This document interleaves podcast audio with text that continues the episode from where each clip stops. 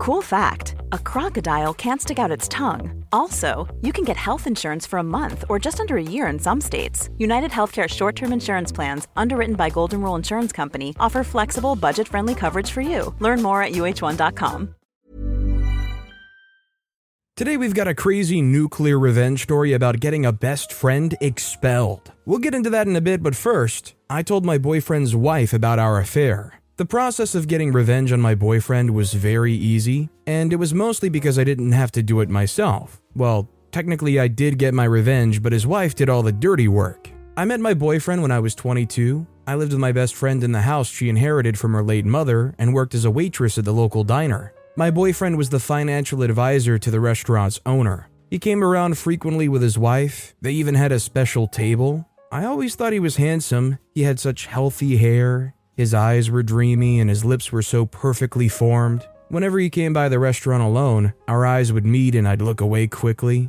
I had a crush on him, and all the girls at work knew that. My friend and I waited at the restaurant, but we were always on separate shifts. Our manager insisted that we had to be on separate shifts if we wanted to keep working in the restaurant. We already had a reputation for starting trouble whenever we were both on the same shifts. That worked for my friend and me anyway. We had a dog and we wouldn't have to beg our neighbors to help watch her while we were out together working. My friend was the only person I admitted to that I had a crush on my boyfriend. The other girls at work knew I admired him and all, but they didn't think it was serious. I didn't think it was serious too until I started looking forward to him coming to the restaurant. I would even go as far as begging my coworkers to let me wait at his table. His wife was a plain looking woman, beautiful but always plainly dressed. She hardly wore any makeup too, but her skin shone. It was clear that she came from a wealthy family. One afternoon, I was at the bank settling some issues when I looked to my right and saw him. He flashed me a smile and I smiled back and looked away quickly. Was he flirting with me? I wondered. It wasn't the first time we had exchanged smiles or flirty looks. I decided I was going to ask him if he was flirting with me that day. I walked up to him and said hi. Hello, I know you from the diner, he said. Yeah, are you flirting with me? I asked bluntly. He was taken aback, but he soon smiled and regained composure. Do you want me to flirt with you? That is not the question, I said. He said, Well, I'm asking a new question. Do you want to? I asked, flirting back. That day, we exchanged phone numbers and started to text each other frequently. He would come over to our house, and I would get in his car where we'd talk for hours. My best friend called me aside after one such car rendezvous and asked what was going on. I said nothing, we're just hanging out as friends. I started to walk away, but she stopped me. You like him? I said no. She said, I think you do, young lad. Before my friend's mom passed on, she called me young lad. Don't do that, I scowled at my friend. They said, Don't do what? I said, Don't use that tone and don't call me young lad. You like him, she said. Well, I kinda do, but I've always liked him. You know, I had a crush on him. She said, Yeah, well, it was nice when you had a crush on him from afar. Now you see each other nearly every day. I said, Would it be so bad if I liked him? What if he likes me too? She said, Sweetheart, don't be naive. He's a married man. I was annoyed that my friend would speak to me like that. It was meant for her to imply that I was naive. She had been with a married man in the past, and I never judged her for it. That's bold of you to say, considering that you dated a married man, and I never judged you for it. She said, Yes, I did. That is precisely why I don't want you to make the same mistakes I made. We are just friends, I assured her and left for my room. Spoiler alert, we were not just friends. Yes, at the time we hadn't hooked up, but he had kissed me once in his car just as I was about to return to the house. That day, I had deliberately made my lips very inviting. I used light pink lip gloss and lined my lips well to make them look more plumpy. I knew it worked when his eyes would roam down to my lips. I felt pretty. We never talked about the kiss after that, even though the tension between us was almost palpable. On one of our regular car chats, he asked if I'd be his girlfriend. I was surprised at how direct he was, but I was glad he asked. I had fallen in love with him and assumed that his request meant he had too. I said, What about your wife? He said, What about her? I just want us to be together. I don't care if I have to leave my marriage. I'm in love with you. I said, I don't know. I don't think I could be in a relationship if I don't see a future. He said, We do have a future. I didn't respond to that. The next time we met, he took me on a proper date. We went to a secluded restaurant that was quite far from town. He told me that he and his wife were close to getting a divorce anyway, and were going to make it official soon. She can't have children, he revealed. As much as I loved her and hoped we'd be together for the rest of our lives, I really want to have children. He went on to tell me about how his wife never told him about her infertility issues, even though she had known about it since she was in her early 20s. I felt very sorry for him. That night, I fantasized about us having a child together and how glorious that would be. As if the universe had planned it and wanted us to be together the next morning, he texted me about us having a child together. I excitedly told him that I thought about it the night before too. Our relationship soon got serious. He made me quit my job at the restaurant because he said seeing me at the restaurant while he was there for work made him uncomfortable. I got a job at a large store very close to where my friend and I lived, but I was fired because I kept calling in sick. I called in sick often because the only way I could spend time alone with my boyfriend was during work hours when his wife was away at the office. My best friend never openly judged me, but I knew she had reservations about our relationship. You know, I just don't want you to get hurt like me, my friend would say. I would say, trust me, this relationship is nothing like what you had with that person. He's in love with me and I love him too. I promise you, he's going to leave his wife. These men never leave their wives, my friend would say softly, but I always ignored her. She would see for herself that my man was nothing like the person she used to date. Her ex was a teaching assistant in college and he was newly married. She loved him, but he didn't feel the same way about her. It was as clear as day that he had no intention of keeping her around for a long time.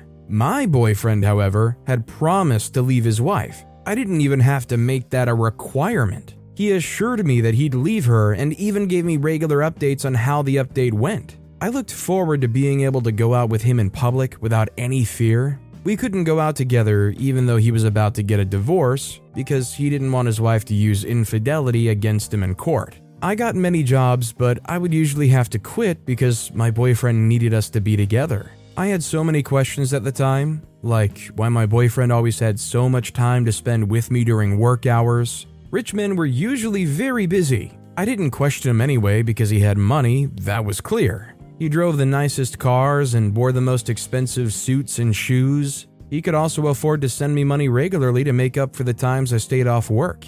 I wasn't just having fun with him, I looked forward to us getting married. As time went by, no divorce was happening, and I became worried. Was he getting cold feet? I would ask him about the divorce, and he'd look away and just change the topic. I thought getting pregnant would help him hasten the process. I got off my birth control pills and got pregnant some months later. When I found out I was pregnant, I became very worried. I wondered if he truly wanted me to be his wife and carry his child. I had heard too many stories of men going back on their promises, when I told my best friend, I didn't tell her that it was deliberate. She advised me to end it immediately and not even tell him.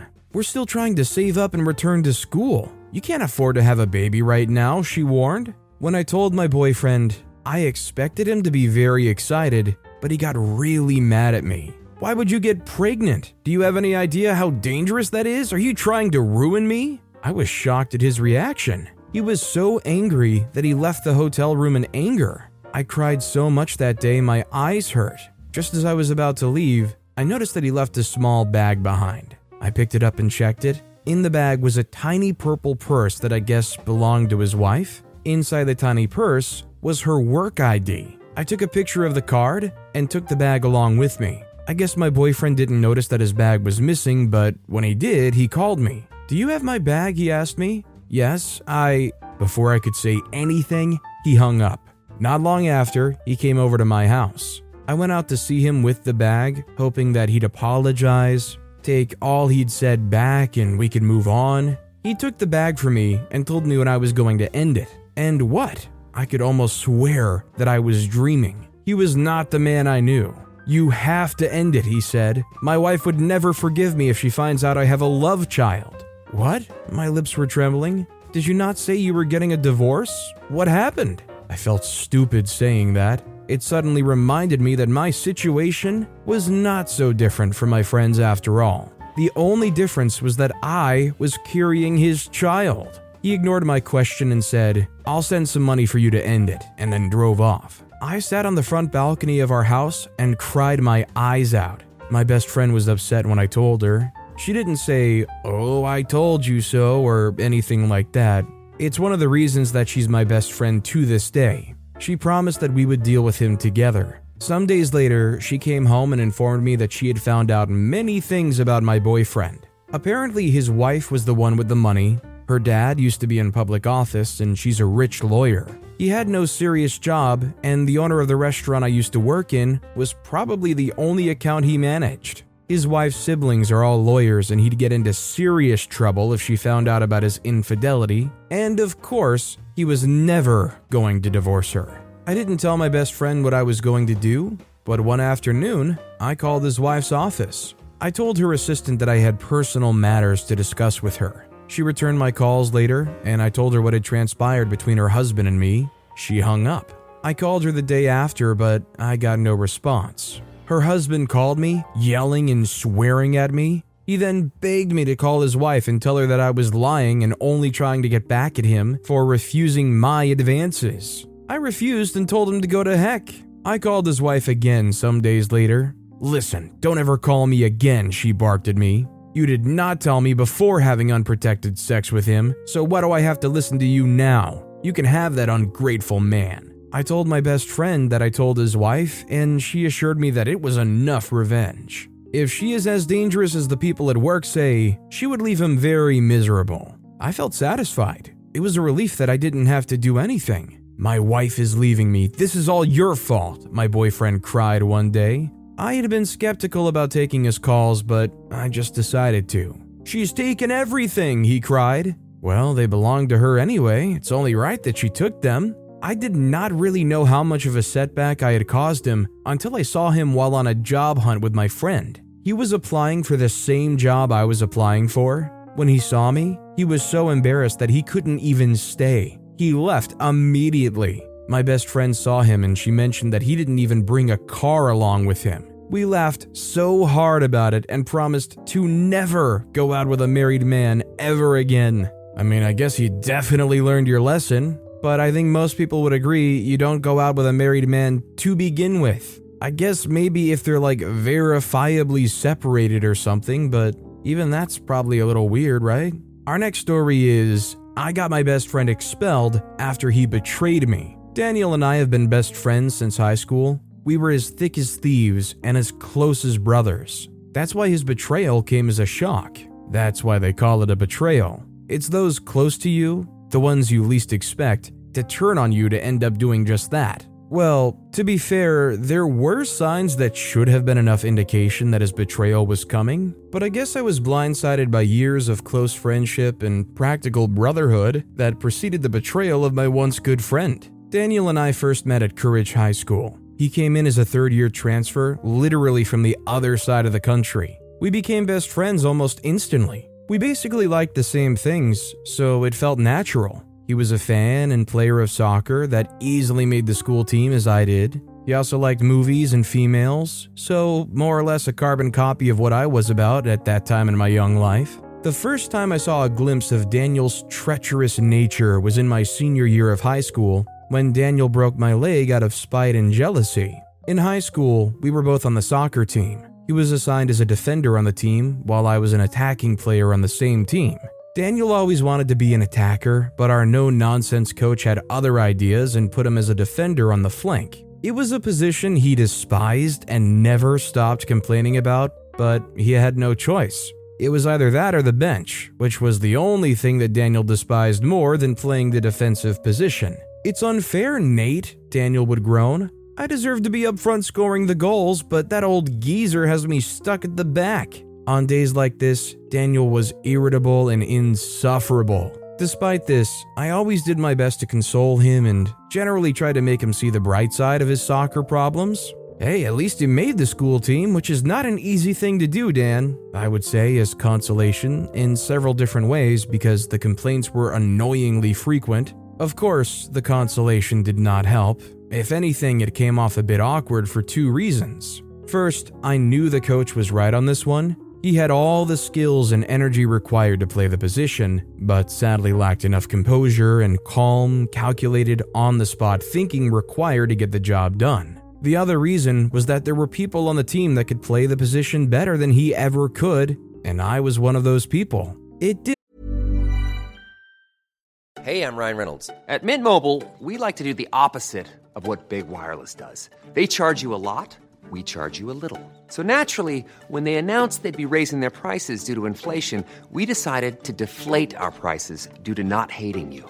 That's right. We're cutting the price of Mint Unlimited from $30 a month to just $15 a month. Give it a try at mintmobile.com slash switch. $45 upfront for three months plus taxes and fees. Promo rate for new customers for limited time. Unlimited more than 40 gigabytes per month. Slows. Full terms at mintmobile.com. Millions of people have lost weight with personalized plans from Noom. Like Evan, who can't stand salads and still lost 50 pounds. Salads generally for most people are the easy button, right? For me, that wasn't an option. I never really was a salad guy. That's just not who I am. But Noom worked for me. Get your personalized plan today at Noom.com. Real Noom user compensated to provide their story. In four weeks, the typical Noom user can expect to lose one to two pounds per week. Individual results may vary.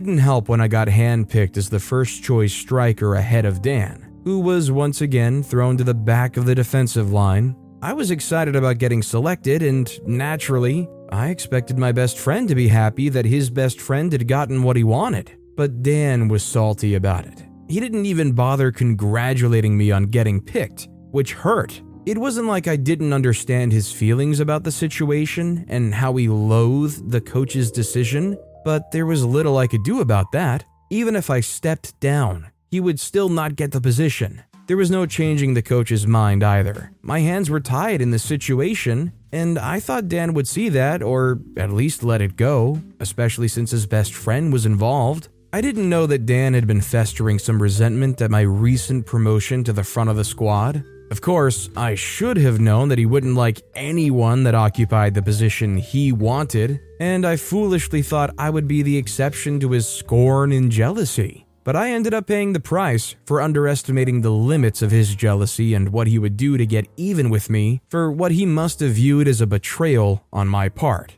A couple of weeks passed, and Daniel looked chill about it as time passed, but I didn't know he was far from chill about it. He patiently awaited an opportunity to execute his plan for me. He got his chance during one of our training sessions. The coach split the team up and then set us to play against each other for training purposes. Dan and I had always been put on opposing sides for this training session. Like most training days, the game was fast paced and physical as the ball moved around from one part of the field to another. I have to give Dan credit for picking his moment well. I had the ball, but his defensive line was good and he was determined to keep me at bay. I had scored one already, and now they were full on alert and showed no openings while blocking any passing lanes I would have used to link up with my teammates. I decided to try and push through three stern looking men by myself and only succeeded in dribbling past one before the other bullied me off the ball and onto the ground. The coach's whistle didn't go off, neither did I expect it to. The tackle was hard, but legal. I made to get up and get back into the game, even as the ball and the virtual attention of everyone followed the lone ball as the defender cleared it with force to the other side of the field. But before I could get up on my feet from my prone position on the grassy floor, I felt a sharp pain and a sickening crunch from the Achilles of my left foot, which was my power foot. Someone had stepped hard on my heels as I attempted to get up, and once again, I found myself on the floor, this time writhing in pain. The ball had left that half of the pitch, so it took a second or two for anyone to notice I was down. But my shouts and cursing soon resounded over the pitch, and the game was halted as everyone noticed that my injury was serious. Players gathered around me to inspect the damage. In a weird moment of clarity through the pain, I thought I could see Dan with a sly, satisfied smile on his lips as his best friend dealt with what could be a severe injury, and yet he smiled. It was the type of smile a villain would put on when a plan works better than they thought it would and they got away with it. But the moment did not last. I couldn't focus on that as the pain doubled and then tripled. As my teammates tried to carefully move me off the field, the pain came with a blinding white on my vision and then everything went dark. When I came to, I woke up on a bed and my left leg felt heavy. I knew where I was in an instant. The smell of antiseptic and drugs combined with the annoying creaking of a ceiling fan let me know that I was in the school clinic. All school athletes were mandated to report to the clinic periodically to make sure that they were physically fit to participate in their chosen sport. But this wasn't a routine visit to the clinic. There were only two reasons why an athlete would come to the clinic they were either ill or seriously injured. Since I was not ill, there was only one other possibility. I looked down at my leg to confirm my fears as bitter memories of the circumstances that led me into the clinic bed resurfaced. My left leg, my power foot, was wrapped in a cast, which did not help with the throbbing pain. Nate, you got a broken leg, but luckily it's a clean break, so it should heal properly with time, said Dr. Smaller, the resident doctor in the school. Dread filled my chest. What of the competition I'd spent countless training hours preparing for? My wish was to get a scholarship into a nice college, and it might never come through. I didn't know if I was brave enough to play sports again after the trauma of that pain. As if he could read my mind, or he just saw my expression and made an easy educated guess, he said, Your injury is serious. You hurt your Achilles tendon. You'll find it hard to move, let alone play soccer, said Dr. Smaller, his voice tinged with sympathy. I'm sorry, you won't be able to play in the competition. After that fell news, I was in a state of shock. Some of my teammates came to check up on me, but I didn't notice how they fussed over me. I only wanted to know one thing who broke my leg? That was the only question I could ask. They all looked uncomfortable at the question. They didn't know. They assumed I'd gotten the injury from a fall, but I was certain someone had stepped really hard on my left leg intentionally. They thought I was just delirious from the pain, but I knew what I was talking about. They eventually left me to myself after some time. Well, not everyone left. Kurt, the school's second choice goalkeeper, hung back while the others left. Dr. Smaller was preoccupied in his cubicle office, leaving us basically alone. I was a little surprised. I didn't really know Kurt well. Like most goalkeepers, he was a bit weird, but he was okay. He usually kept to himself and didn't talk much, especially to me. Though the most surprising part of the encounter was what Kurt had to say. I think I know who caused your injury, Kurt said in a hushed whisper. This held my attention because, apart from the fact that I'd been dying to know who cut my dreams short, Kurt had been the opposing goalkeeper in that nightmare training session. He would have had the best view of what happened. It happened fast, and I only caught a glimpse of it, but I think it was Daniel, said Kurt. I almost lost it right there. Dan was my best friend, and the audacity of this guy to think my best friend would do something spiteful to his best friend was inconceivable to me. You're crazy, I said with more venom than I intended to. Dan would never do that to his best friend. Kurt looked hurt that I didn't believe him, and then he just shrugged it off and said something that shook me. Is it not a bit odd that your best friend hasn't come to visit you? said Kurt as he made to leave. But what do I know? And then he was gone. I stayed on that bed, staring at the white walls in silence. Kurt may have left, but his words echoed in my mind. The fact of the matter was that Kurt's accusation made sense. The side of the play where the injury had happened was the position where the coach had placed Dan. Besides, Kurt had no reason to lie to me. He stood nothing to gain and everything to lose because there was a chance that no one would believe him. After all, they all knew that they were best friends. Also, although I didn't want to admit it, Dan had the motive to try and get me out of the position and steal it for himself. The more I thought about it, the guiltier Dan became in my eyes. As soon as Dr. Smaller permitted me to leave with crutches for support, I searched for Dan, who I later found in the dorm rooms just on his way out for lunch. Most of the other students had already made their way to the dining hall, so we basically had it to ourselves. Why did you break my leg, Dan? I asked in a cool, matter of fact manner that caught my old friend off guard. The lie was written over his face, even as he tried to deny it. But he'd been my friend for a while. I knew that he got careless with information when you pushed his buttons, so I decided to push hard. You've always wanted my position as the top striker. And the funny thing is, you still won't get it because you're just not good enough. I said that, ensuring I added just enough air of superiority to make him feel like the lesser party. There was an amount of preparation that could have helped me with what came next. Dan flared at my statement. You were never good enough. But somehow, coach still picked you ahead of me because you kiss butt well,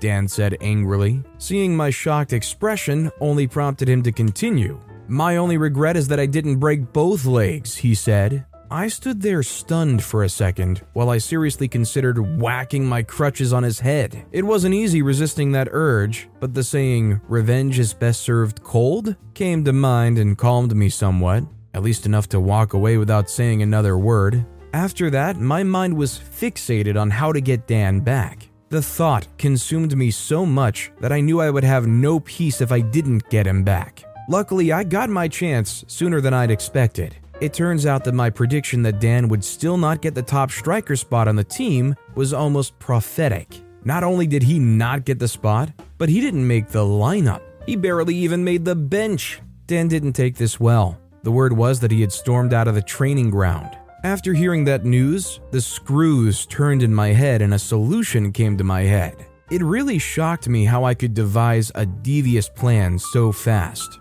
My broken leg was undoubtedly an inconvenience, but it paled compared to my thirst for payback. I waited until it was nighttime, then got up and made my way to the sports complex where the coach had his office. I broke the window as quietly as possible and gingerly climbed into a decent sized room, careful of my bad foot.